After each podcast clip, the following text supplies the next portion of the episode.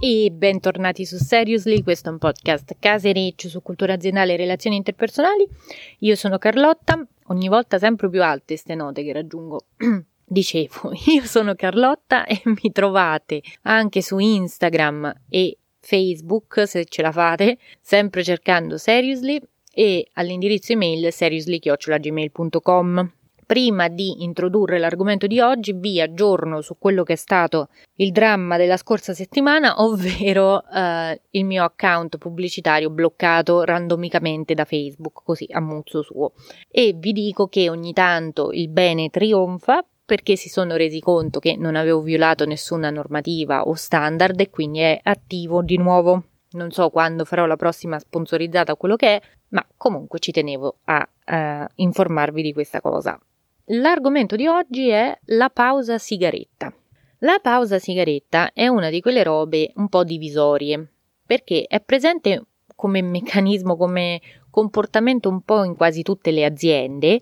C'è sempre il manipolo di fumatori accaniti che eh, piglia parte tipo squadrone e va di fuori a fumare, nonostante il tempo, cioè può esserci la neve, il ghiaccio, un freddo siderale, quello che è, ma loro prendono, partono e vanno e fumano, perché la pausa sigaretta è irrinunciabile. Ed è generalmente un qualcosa di accettato, cioè è socialmente accettata la pausa sigaretta, anche perché credo che lo si accetti un po' per evitare che gli altri raggiungano un livello di esaurimento non gestibile, perché proibire a qualcuno di andare a fumare può essere un po', un po critica come cosa.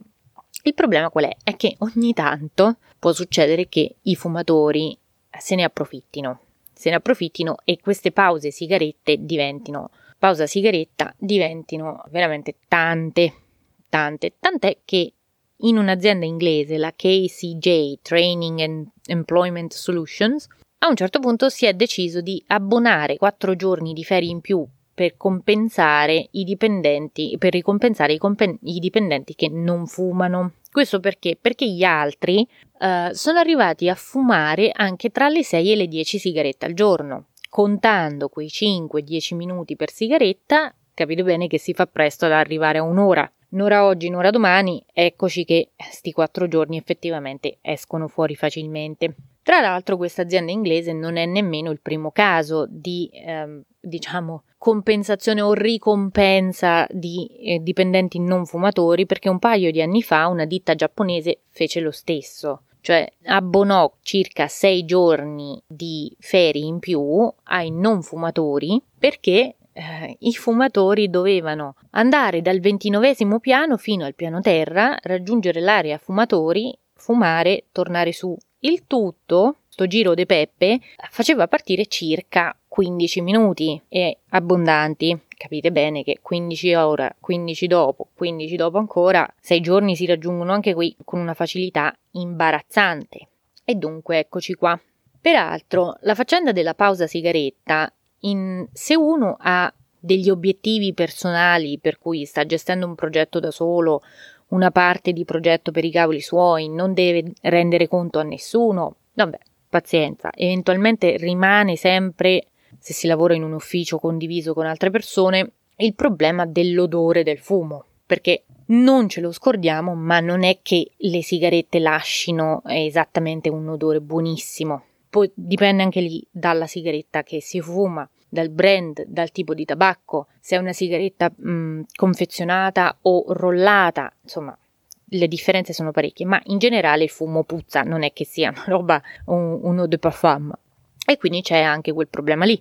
Ma i problemi veri sorgono nel momento in cui c'è magari da fare un progetto insieme, da gestire una qualunque attività, mettiamola così, insieme. E allora lì cominciano i deliri, perché ci si mette tutti seduti, magari quello piglia parte, devo andare a fumare la sigaretta. Ma aspettiamo quello che si va a fumare la sigaretta. Finisce quello, se ne alza un altro, oppure tutti insieme, oppure ritornano. Cioè, diventa snervante a un certo punto, soprattutto per chi non fuma, perché poi nel momento in cui magari tu dici mi vado a prendere un caffè, te guardano come se avessi appena detto un'eresia. Allora, o ste pause le normalizziamo un po' tutte quante, oppure non è che possano essere legittime solo le pause sigaretta, eh, perché sennò non, non è giusto, insomma è un po' un due pesi, due misure.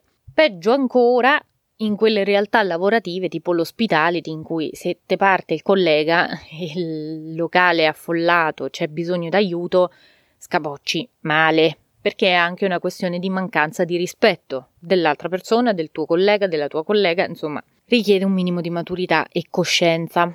Ma detto questo, per cui sarei anche curiosa di sapere quanti si ritrovano nella situazione di dover magari sclerare male con chi prende troppe pause sigaretta, direi che è un po' un attimo il caso di fare un mini approfondimento sulle varie tipologie di tabacco, anche qui.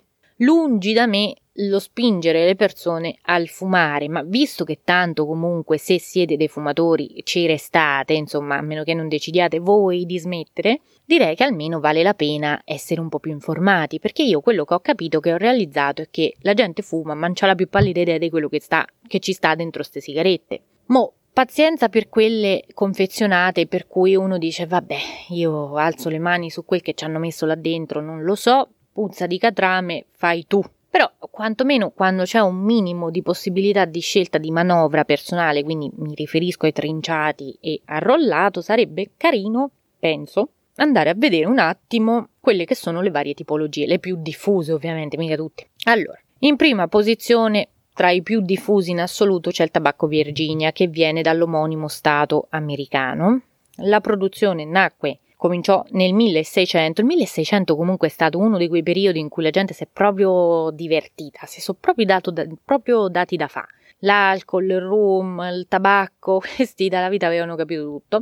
E attualmente è la specie di tabacco uh, più diffusa al mondo, tant'è che è praticamente in quasi la base di quasi tutte le sigarette americane e molto spesso è usato al 100% per quelle inglesi.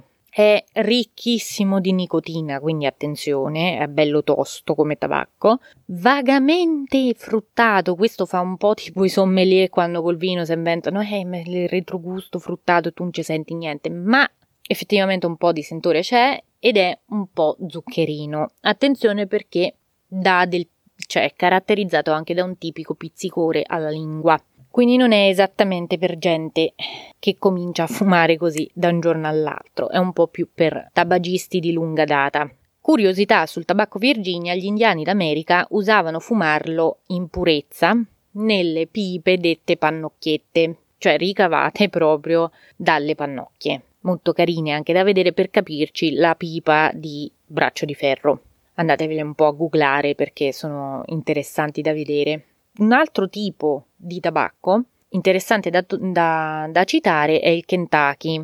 Kentucky che a differenza proprio del Virginia che occupa praticamente quasi il 70% giù di lì della mm, diffusione tra i tabacchi, costituisce solo l'1% della distribuzione dei vari tabacchi, quindi è scarsissimo, veramente raro, perché la sua produzione è difficilississima per circa un ettaro di colture servono circa 800 ore lavorative, insomma è un po', un po', un po complicato il Kentucky da trattare, è però tipico dei sigari toscani e anche questo ha un alto contenuto nicotinico, un gusto un po' più aromatico ed è sostanzialmente utilizzato per la produzione di sigari. Tra l'altro ha appunto un gusto aromatico e leggermente affumicato che lo rende proprio unico, unico nel, nel suo genere. Un'altra tipologia è il barley. Il barley che è un po' più leggerino, è più soffice, è anche piacevole al tatto ed è più neutro come gusto, quindi è consigliato anche a chi comincia ai neofiti. Va bene sia per il rollaggio a mano per le sigarette che per pipe o per i vaporizzatori. Infine, non proprio infine, infine abbiamo i tabacchi orientali, che lo dice un po' anche il nome, vengono dalla zona, vengono anche detti tabacco turco, perché vengono dalla zona di quello che era una volta l'impero ottomano. Sono fortemente speziati, cioè si sente un retrogusto fortemente speziato e zuccherino, quindi hanno una nota, diciamo, una fumata più aromatica e lievemente dolciastra, diciamo, e subiscono un processo di fermentazione particolare che è riservato esclusivamente a questa tipologia di tabacco e rende le foglie leggermente più acidule e dolciastre. Anche l'umidità delle foglie di tabacco eh, in questo caso è più alta, parliamo di circa un 12% di umidità residua, di conseguenza la fumata è più lenta e più corposa perché chiaramente più è secco il tabacco più si fuma velocemente e brucia anche di più, più è umido più la fumata diventa lenta e appunto si fa più corposa. È uno dei tabacchi più richiesti nonostante appunto il sapore sia abbastanza forte e rende il tutto un po' particolare, diciamo. Infine, per ultimo, dulcis in fundo, abbiamo il peric. Il peric è un tipo di tabacco che viene sostanzialmente caratterizzato da un aroma molto più forte, non è generalmente utilizzato per le sigarette tranne che per le American Spirit pacchetto nero è generalmente utilizzato come mm, nelle miscele per tabacchi da pipa e viene prodotto tramite una tecnica di fermentazione pressurizzata. È molto particolare.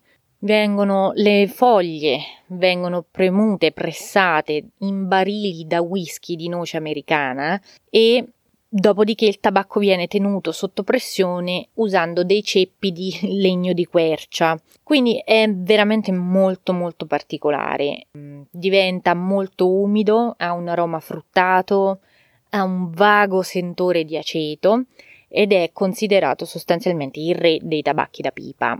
È mm, veramente troppo forte per essere fumato in purezza e quindi viene mescolato in miscele molto spesso in passato c'era l'usanza di, ma- di masticarlo fresco, però questa abitudine adesso si è persa. Probabilmente mi verrebbe anche un per fortuna, però Peraltro, particolarità di questo tabacco qui è che quasi tutta la produzione è ad appannaggio di un unico produttore, di un unico coltivatore eh, in Louisiana, perché a quanto pare eh, questo tabacco può essere prodotto con successo solo in un territorio veramente ridottissimo.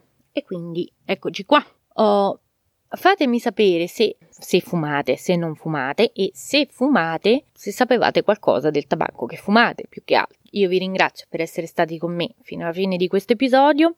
Mi raccomando, attenzione a ste pause sigaretta perché un minimo ci vuole sempre di rispetto anche per gli altri e anche per il proprio corpo nella realtà. Ci vediamo, sì, ci sentiamo la prossima settimana con il prossimo episodio. Statemi bene, buona giornata a tutti e ciao ciao.